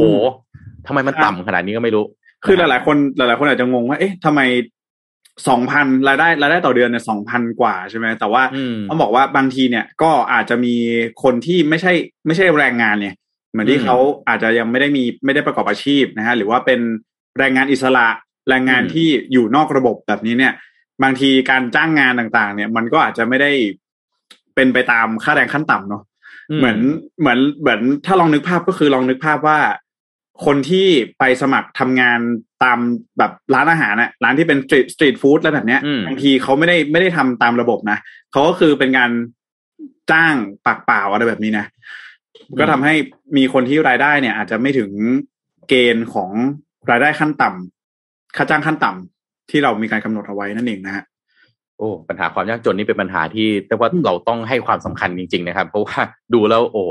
6.72% ของประเทศไทยก็เลยเอามี60ตีซะ70ล้านคน76 42อ่ะ4ล้านกว่าคนฮะที่เป็นคนยากจนเยอะสำหรับผม6% อ่ะดูไม่เยอะพอพูด 4-5 ล้านคนรู้สึกทำไมมันเยอะขนาดเนี้ยเยอะมากเลยเดี๋ยวนี้ตอนไปที่ถนนราชดำเนินน่ะตรงอนุสาวรีย์ประชาธิปไตยอ่ะเห็นคนมารออาหารรอของแจกนี่เต็มเลยนะฮะตั้งแต่มีโควิดเริ่มต้นมาเนี่ยก็จะเห็นมากขึ้นครับต้องให้ความสำคัญนะครับเชิญครับพี่ปิ๊กครับพูดถึงเรื่องของค่าแรงขั้นต่ำนะฮะเดี๋ยวไปดูสักนิดนึงเพราะว่าตอนแรกเนี่ยเคยมีข่าวออกมานะฮะว่าจะมีการปรับขึ้นค่าแรงขั้นต่ำนะครับให้มาอยู่ที่ระดับ492บาทนะครับก็ก่อนหน้านี้มีทางด้านของตัวแทนนะครับจากกลุ่มแรงงานนะครับว่าจะมาร่วมพูดคุยนะครับกับคุณสุชาติชมกลิ่นนะครับรัฐมนตรีว่าการกระทรวงแรงงานนะครับแล้วก็มีการเหมือนกับว่ามีการประเมินมาแล้วนะฮะว่าตัวเลข492บาทเนี่ยถือว่าเป็นตัวเลขที่เหมาะสมที่สุดนะครับในช่วงนี้นะสำหรับจากตัวแทนจากทางด้านภาคเอกชนนะที่เขาไปเรียกร้องขอให้รัฐบาลเนี่ยมีการทบทวนการปรับขึ้นค่าแรงขั้นต่ำนะครับก็ตอนนี้นะครับทางด้านของรัฐมนตรีว่าการกระทรวงแรงงานนะครับคุณสุชาติชมกลิ่นนะครับก็ได้มีการออกมาชี้แจงแล้วนะครับว่าตอนนี้ในเรื่องของค่าแรงขั้นต่ำนะครับที่จะมีการปรับขึ้นจาก300บาทมาเป็น492บาทเนี่ยยังไม่ได้มีข้อสรุปแต่อย่างใดนะครับมีการปรับขึ้นแน่นอนนะครับแต่ว่าจะได้ข้อสรุปเนี่ยในเดือนกันยายนที่จะถึงนี้นะครับก็ได้มีการเปิดเผยขึ้นด้วยนะครับว่าจริงๆแล้วค่าแรงขั้นต่ำของประเทศไทยของเราก็ถือว่าอยู่ในระดับต้นๆของอาเซียนนะครับรองจากสิงคโปร์แล้วก็สูงกว่าเวียดนามนะครับหากขึ้น 30% ถึง 40% เนี่ยบริษัทต่างๆก็อาจจะได้รับผลกระทบค่อนข้างมากนั่นเองนะครับก็ต้องบอกว่าตอนนี้เนี่ยคณะกรรมการ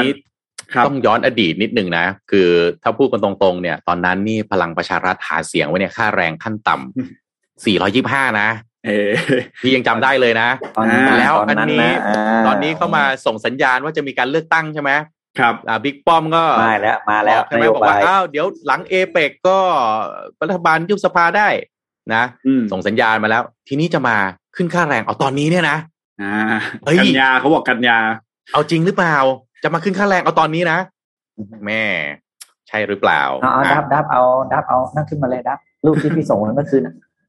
อันนี้ชวนคุยกับ8โมงเลยไม่สนใจแล้วข่าวคือ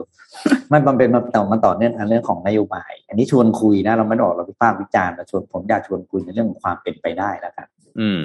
ว่าถ้าเป็นแล้วมันจะเป็นอย่างไรกับนโยบายเหล่านี้ที่เมื่อวานที่คุณธรรมพูดไปแล้วใช่ไหมว่าทัพพลังประชารัฐเคยหาเสียงไว้ยังไงบ้างใช่ไหมครับ425อันนี้ล่าสุดเปิดเผยออกมาเมื่อ2วันก่อนก็มีข่าวมาในประชาชาติก็ลงว่านี่ครับนี่นโยบายรวยด้วยความหวังแจ็คว่าไปเลยทีละข้อแจ็คชงแล้วกันเดี๋ยวพี่กับโทมัสวิจารณ์แจ็คยังอนาคตอีกไกลยังให้อยู่กันเดี๋ยวพี่ผมก็ยังมีอนาคตพี่เอาล่ะแจ็คคนเดียวสิเอาล่ะด้วยโอเคแล้วแจ็คอ่านไปทีละข้อเลยครับโอเคครับข้อแรกครับเพิ่มค่าแรงขั้นต่ำเป็น400ถึง425บาทคุณธรรมมองว่าไงตอนนี้ impact กับธุรกิจเป็นยังไงข้อนี้ถ้าประกาศใช้จริงเอาแค่ภาคโรงงานอุตสาหกรรมก่อนคำว่าค่าแรงขั้นต่ำผมจะตีไปเรื่องของแรงงานที่อยู่ในโรงงานเป็นหลักนะอันนี้ผมนับแบบนี้ก่อนครับคุณธรรมมองว่าจะ impact กับธุรกิจยังไงครับภาคการผลิตผมว่ามันคือเรื่องนโยบายเนี่ยมันยังมีฝั่งมีบางอย่างได้บางอย่างเสียอยู่แล้วคือฝั่งที่ได้เนี่ยก็ต้องสนับสนุนเพื่อที่จะทำให้เขาเนี่ยสามารถที่จะเพิ่ม productivity หรือมีอะไรบางอย่างเป็นสิ่งตอบแทนเช่นคุณเพิ่มค่าแรงให้ใช่ไหมรัฐก็อาจจะได้ภาษีหรือ productivity GDP เพิ่มขึ้นมีการทำงานมีการส่งผลต่างๆให้หลวงเนี่ยได้มากขึ้นอีกฝั่งหนึ่งผู้ประกอบการเจอแน่นอนหลายๆคนต้องพูดเลยผมว่าโดยส่วนใหญ่425เนี่ยไม่ไหวทีนี้ถ้าไม่ไหวเนี่ยคุณต้องมีอะไรออกมาเยียวยาหรือเปล่าคือนโยบายเนี่ยมันออกมาด้วนๆไม่ได้ครับ มันออกมาปั๊บมันต้องบอกด้วยว่าคนที่ได้รับผลกระทบเนี่ยคุณจะเยียวยายังไงแต่ถ้าออกมาด้วนๆเลยนะต้องบอกว่าผู้ประกอบการสลบหน่อยจุกหนักนะฮะถ้าไป400ถึง425แต่เมื่อกี้แจ็คบอกเท่าไหร่นะ492บาทมีไปใหญ่ไปจาก350ไป492คือน้องพี่น้องผู้ใช้แรงงานผมแสดงความยินดีด้วยเลยเพราะว่าก็ต้องบอกว่าโอ้โห350พลิกชีวิตแล้วพลิกชีวิตนะเหนื่อยเกิน350แต่ว่าพอเป็น400กว่าบาทเนี่ยถ้าไม่มีอะไรไปเยียวยานะหรือมาตรการจัดป้านภาษีหรือการสนับสนุนหรืออะไรเนี่ยที่เป็นผลตอบแทนให้กับผู้ประกอบการ492เป็นไปไม่ได้บอกได้เลย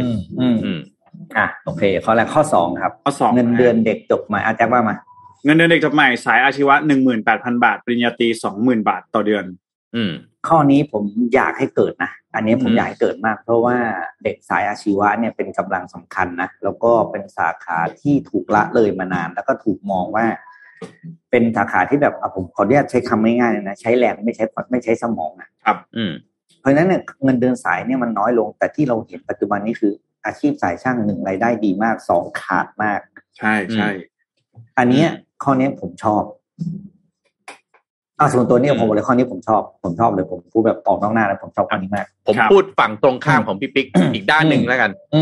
เงินเดือนเด็กจบใหม่ทุกวันนี้ 15,000 อยู่ลำบากอันนี้เห็นด้วยตรงกันแต่ต้องตั้งคำถามเหมือนกันว่าน้องๆเด็กจบใหม่ทุกวันนี้มีสกิลเพียงพอสำหรับการทำงานในสายอาชีพแล้วหรือยังอันนี้ยังเป็นคำถามอยู่ตอนนี้เขาพูดเรื่องตังค์ไม่รู้สกิลคนละเรื่องคุณธรรมะอันนั้นก็สร้างส่วนสร้างไงผลตอบแทนมันก็ต้องอะไรนะสอดคล้องไปกับสกิลที่คุณตอบแทนเหมือนกันใช่ไหมอันนี้ก็ต้องพูดไปถึง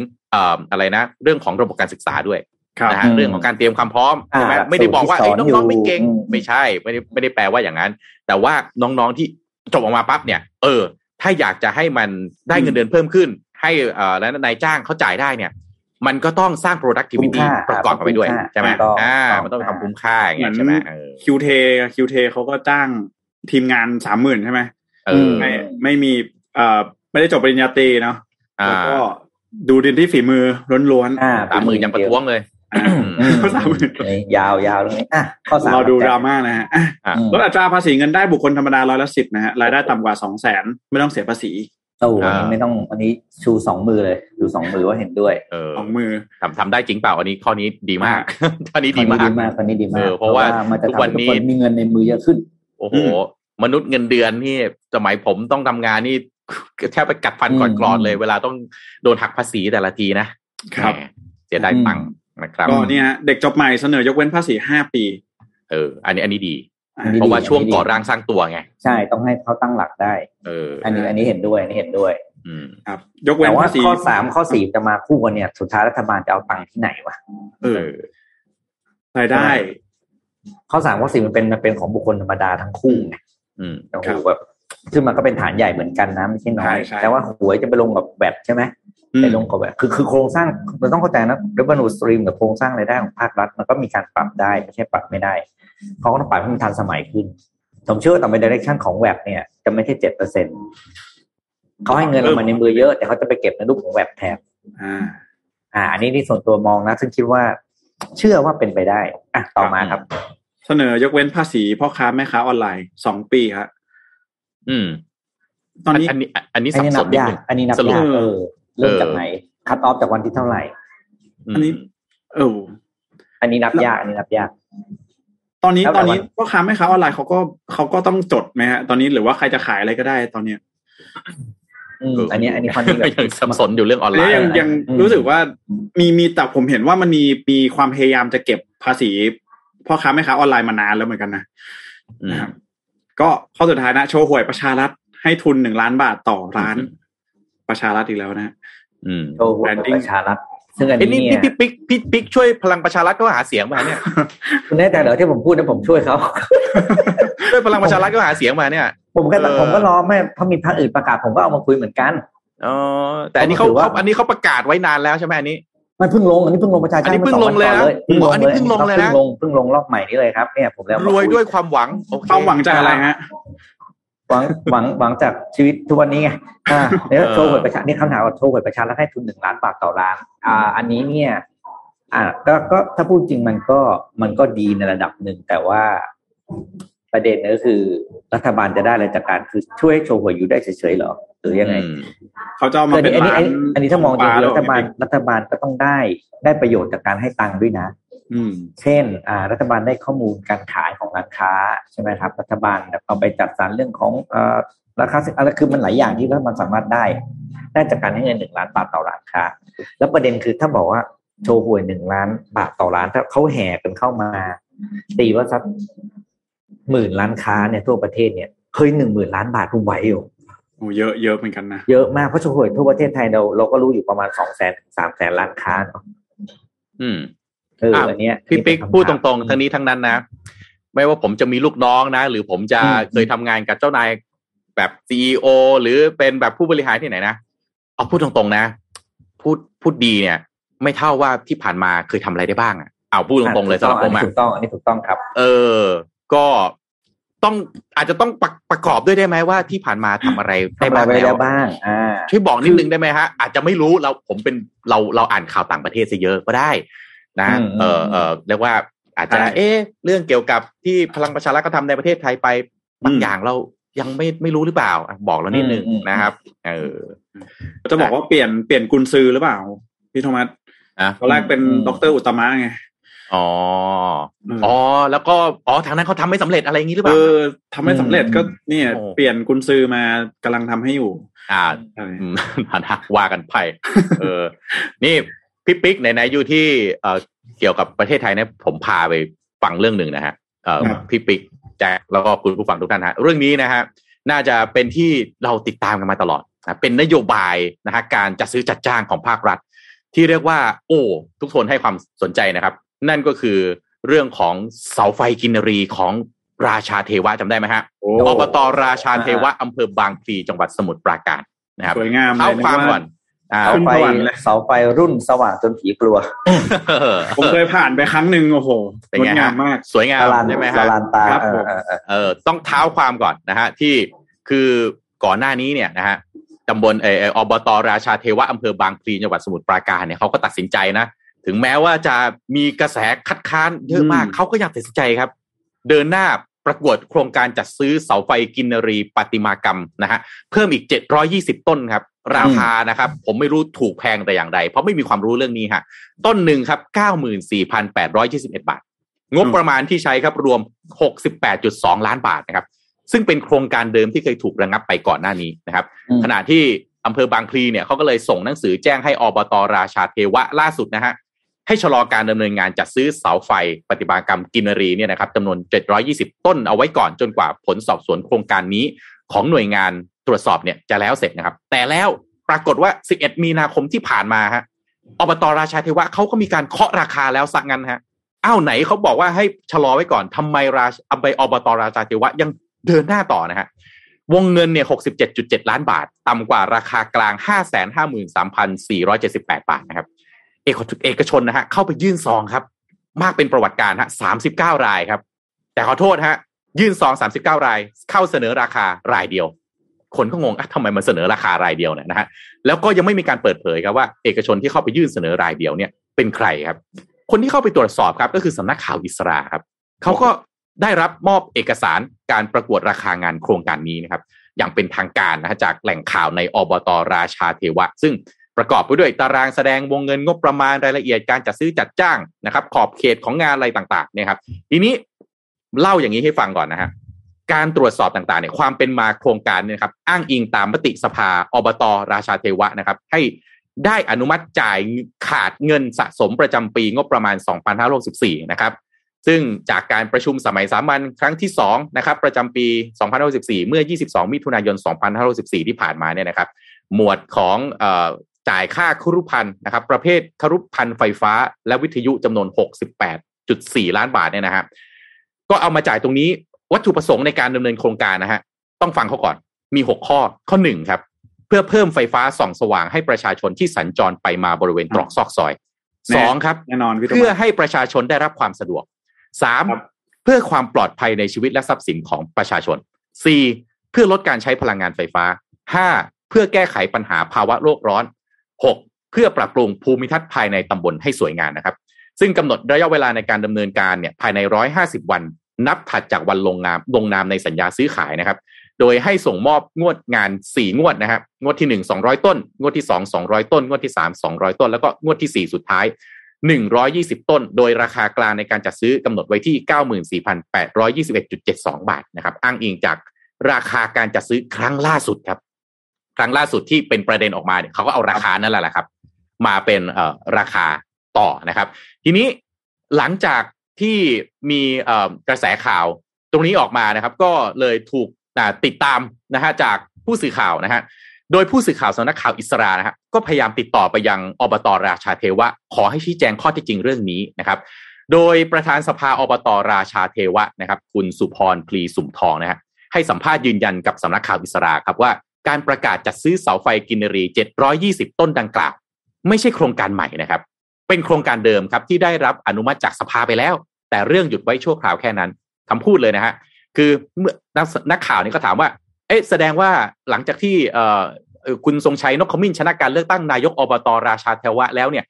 ก็แปลว่ากลับมาเดินหน้าศาลโครงการต่อนี้ใช่หรือเปล่านะฮะคุณสุรพรพลีสุ่มทองนะครับประธานสภาอบต.ราชาเทวะอย่างนี้อบต.นึงเนี่ยมันจะมีนายกอบต.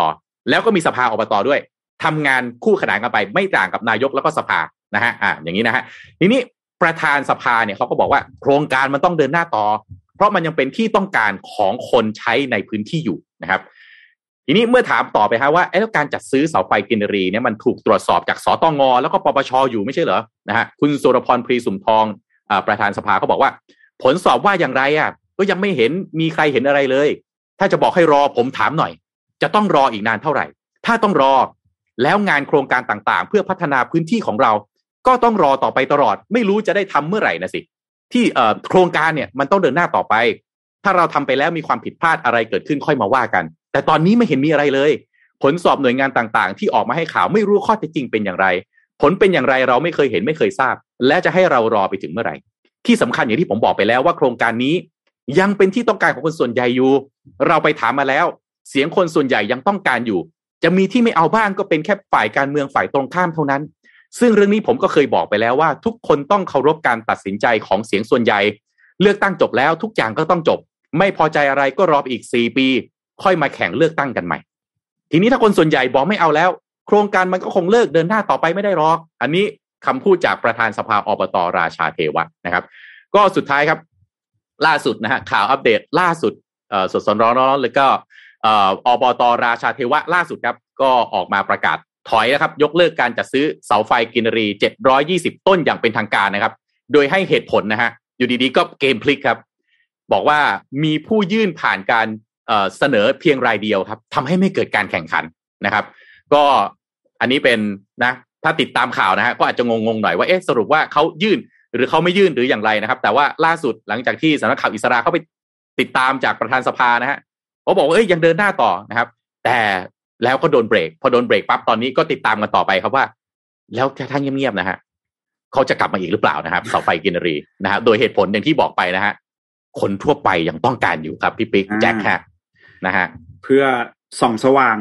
ใช่อำนวยความสะดวกให้ประชาชนเขาบอกไหมฮะว่าวัตถุประสงค์ของที่ต้องเป็นรูปกินรีนี่มันมีความหมายอะไรหรือเปล่าฮะไม่มีฮะอันนี้ไม่มีอยู่ในTOR พี่พยายามอ่านแล้วฮะว่าทำไมต้องเป็นกินรี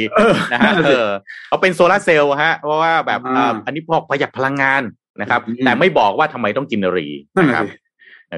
คือบางงานเห็นรูปถ่ายแล้วมันเอาจริงนะเราก็สงสัยว่าโอ้โหที่เป็นพงหญ้าอะไรตรงนั้นรู้ป่ะที่มันเราก็ดูตามรูปเนาะเราพูดตามรูปถ่ายคงไม่ได้ตัดต่ออะไรมาหรอกเอาแบบจำนวนไฟตรงนั้นน่ะไปติดที่เป็นถนนจริงๆดีกว่าไหมที่มีคนอยู่แล้วหรือว่าข้อจริงก็คือเสาไฟก็ทรงธรรมดาได้ไหมไม่ต้องเป็นประติมากรรมได้ไหมเพราะมันไม่ใช่เป็นพื้นที่ที่แบบจะต้องแบบโอ้โหสวยงามขนาดนั้นถ้าเราจะเอาเพื่อแค่ประโยชน์นะแล้วในสถานการณ์บ้านเมืองที่เราไม่ได้มีตังค์เยอะขนาดนี้ลดความสวยงามไปก่อนเปล่าไม่ผมพูดตรงๆนะใครช่วยจัดทำกลุ่ม Facebook นะฮะว่าเป็นกลุ่ม Facebook ของชาวบางพลีตำบลราชาเทวะบางพลีสมุทรปราการแล้วให้ประชาชนช่วยมาบอกได้ไหมว่าคนส่วนใหญ่เอาจริงๆผมจะได้เข้าใจว่าเอาจริงๆอันที่บอกว่าไปถามมาแล้วเนี่ยเขาถามยังไงนะฮะโซเชียลลิสติ้งนี่ใช้ tools อะไรฮะอันเนี้ยผมสนใจมากเลยว่าเอาจริงๆทำไมถึงอยากได้ฮะ เพราะว่าประธานสภาเขามาพูดแทนคนตำบลราชาเทวะนะเดี๋ยวผมก็กังวลเหมือนกันนะผมมารายงานข่าวนี่ผมขับรถเข้าไปในราชาเทวะไม่ได้หรือเปล่านะฮะเพราะว่าแบบผมไม่เห็นด้วยนี่ผมเป็นการเมืองฝ่ายตรงข้ามหรือเปล่าเนี่ยนั่นน่ะสิแต่ผมไม่ใช่นะผมไม่ใช่การเมืองฝ่ายตรงข้ามนะแต่ผมไม่เห็นด้วยว่าจะซื้อทำไมเอาไปทำอย่างอื่นให้นะฮะโอ้แต่ต้นละ 90,000 นี่ iPhone เครื่องละ 30,000 นี่ทำได้หลายอย่างเลยนะฮะเอาไปปรับปรุงห้องน้ำโรงเรียนในจังในอะไรตำบลใช่ไหมตำบลราชาไว้เป็นตำบลนี่ใช่ไหมอบต.อบต.เอ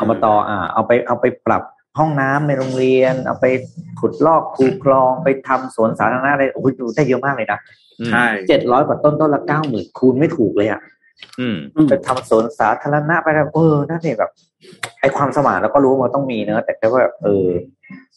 เอาแบบแค่ใช้งานดีกว่านะทำประโยชน์เอาส่วนงานลดไปก่อนเพราะว่าเรามีเรื่องต้องใช้เงินอีกหลายเรื่องอ่ะแต่ล่าสุดเขาบอกว่าถอยแล้วก็คือถอยแต่ไม่รู้ว่าจะกลับมาเมื่อไหร่ใช่ไหมผมบอกเลยพี่ปิ๊กแจ็คโครงการแบบนี้นะครับโครงการแบบทำนองนี้นะโครงการที่มันดูแล้วแบบทำไม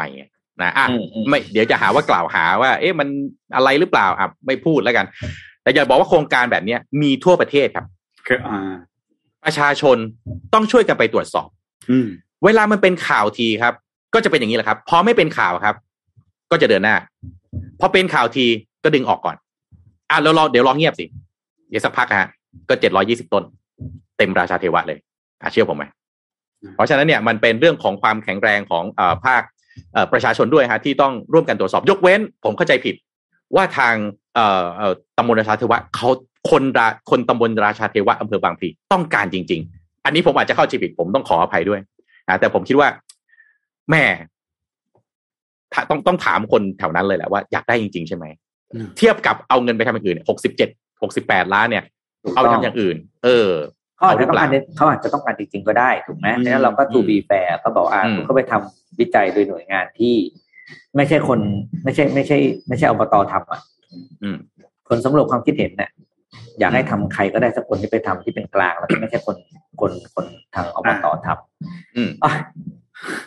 อาจารย์น้ำพันธุ์ทุกอาจจะดูขำนะแต่มันก็แหมไม่ออกจะดูขำหรือไม่ขำก็แล้วแต่บางทีมันก็ถี่มากเลยนะเสาเนี่ยฮะสว่างจนผีเครียดนะครับประจำพันธุ์อะไรครับพี่ปิ๊กฮะงานพรุ่งนี้ไงใครจะไปเจอเตรียมตัวอะไรยังไงไหมเขามีให้แจ้งอะไรเปล่าผมก็ยังคิดอยู่ว่าผมจะไปดีไหมครับพี่ปิ๊กไปไหนไปงานพรุ่งนี้ผมต้องไปไหมไม่แน่ใจไปดิคุณเราไม่ไปผมต้องไปใช่ไหมพี่ทีมต้องไปนะที่จอดรถไว้ให้แล้วนะฮะโอเคคุณฟังทุกท่านก็ต้องอย่าลืมไปนะตอนนี้บอกเลยคุณแจกยังไม่รู้จะขนไปยังไงแล้วรถสีจันทร์2 คันนะพี่ตอนนี้โอ้โหแจกอะไรบ้างคะเนี่ยคนทีมงานนะไม่ได้คนของแจกนะอุบไว้ก่อนครับก็เดี๋ยวขึ้นภาพเลยนะวันนี้วันที่18แล้วนะครับวันพรุ่งนี้ก็จะมีงาน MDR On Stage กันนะครับวันนี้ถือว่าเป็นวันสุดท้าย1 วันสุดท้ายก่อนวันงานนะครับก็อย่าลืมนะฮะเรามีหลักฐานที่ทุกท่านเนี่ยอาจจะต้องเตรียมกันสักนิดหนึ่งนะครับก็คืออย่างแรกเนี่ยหลักฐานการฉีดวัคซีนอย่างน้อย2 เข็มนะครับจากแอปพลิเคชันหมอพร้อมก็อันนี้ไม่ยากนะฮะสามารถมาเปิดหน้างานได้นะครับแต่สิ่งที่อยากให้เตรียมเลยนะครับก็คือภาพถ่ายผลตรวจ ATK นะครับก็ผลตรวจ ATK ต้องเป็นลบด้วยนะฮะภายใน24ชั่วโมงนะครับแล้วก็ถ่ายคู่มากับพร้อมกับบัตรประชาชนนะฮะก็อาจจะไม่จำเป็นจะต้องนำเอาตัว ATK มานะฮะอาจจะแบบว่ามันอาจจะมีเรื่องของเป็นขยะติดเชื้ออะไรหรือเปล่านะครับก็สามารถถ่ายรูปนะครับคู่กับบัตรประชาชนแล้วก็คู่กับนาฬิกานะครับหรือว่าหน้าจอโทรศัพท์หน้าจอ iPad อะไรแบบนี้นะครับเพื่อที่จะบอกวันเวลาให้กับพวกเราสักนิดหนึ่งนะครับแล้วก็เอามาโชว์หน้างานนะครับณจุดลงทะเบียนชั้น1นะครับแล้วก็ตัวสุดท้ายเลยนะครับก็คือ QR Code นะครับจากระบบ Event Pop ที่ทุกท่านได้มีทำการลงทะเบียนกันเอาไว้แล้วนั่นเองนะครับทุกท่านต้องมีหลักฐาน3อย่างนี้นะครับถึงจะสามารถลงทะเบียนเข้าร่วมงานได้นะครับเ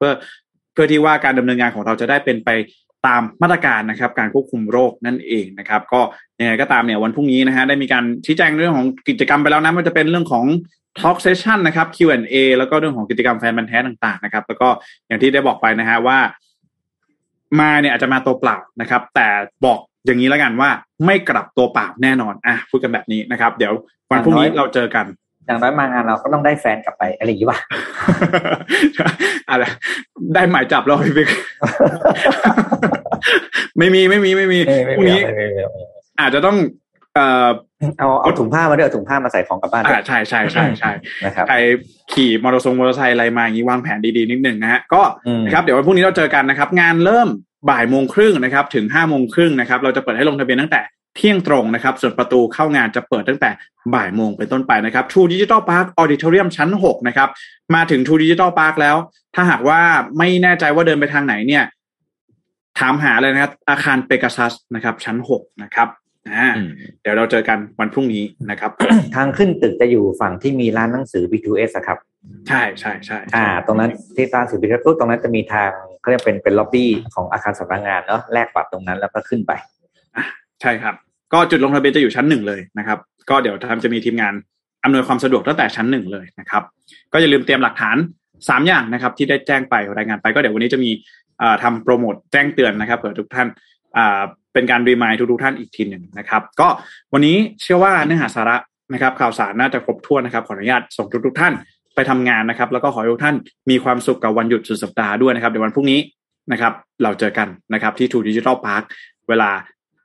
12:30 นะครับก็วันนี้นะครับก็ต้องขอบคุณนะครับ SCB ผู้สนับสนุนแสนใจดีของเรานะครับแล้วก็ขอบคุณ Devonte นะครับ Premium Skincare for Menผิวหน้าดูดีหน้าดูเด็กใครก็เดาอายุไม่ถูกภายใต้แนวความคิด Future Biotechnology for Men Skin นะครับหาซื้อได้ทาง e-commerce Shopee Lazada JD Central We Love Shopping แล้วก็เว็บไซต์ devonte296.com นะครับ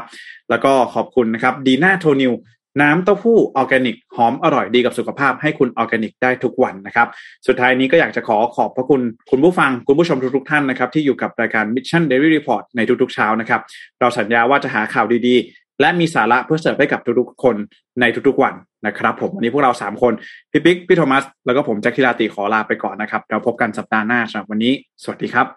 สวัสดีครับ Mission Daily Report Start your day with news you need to know.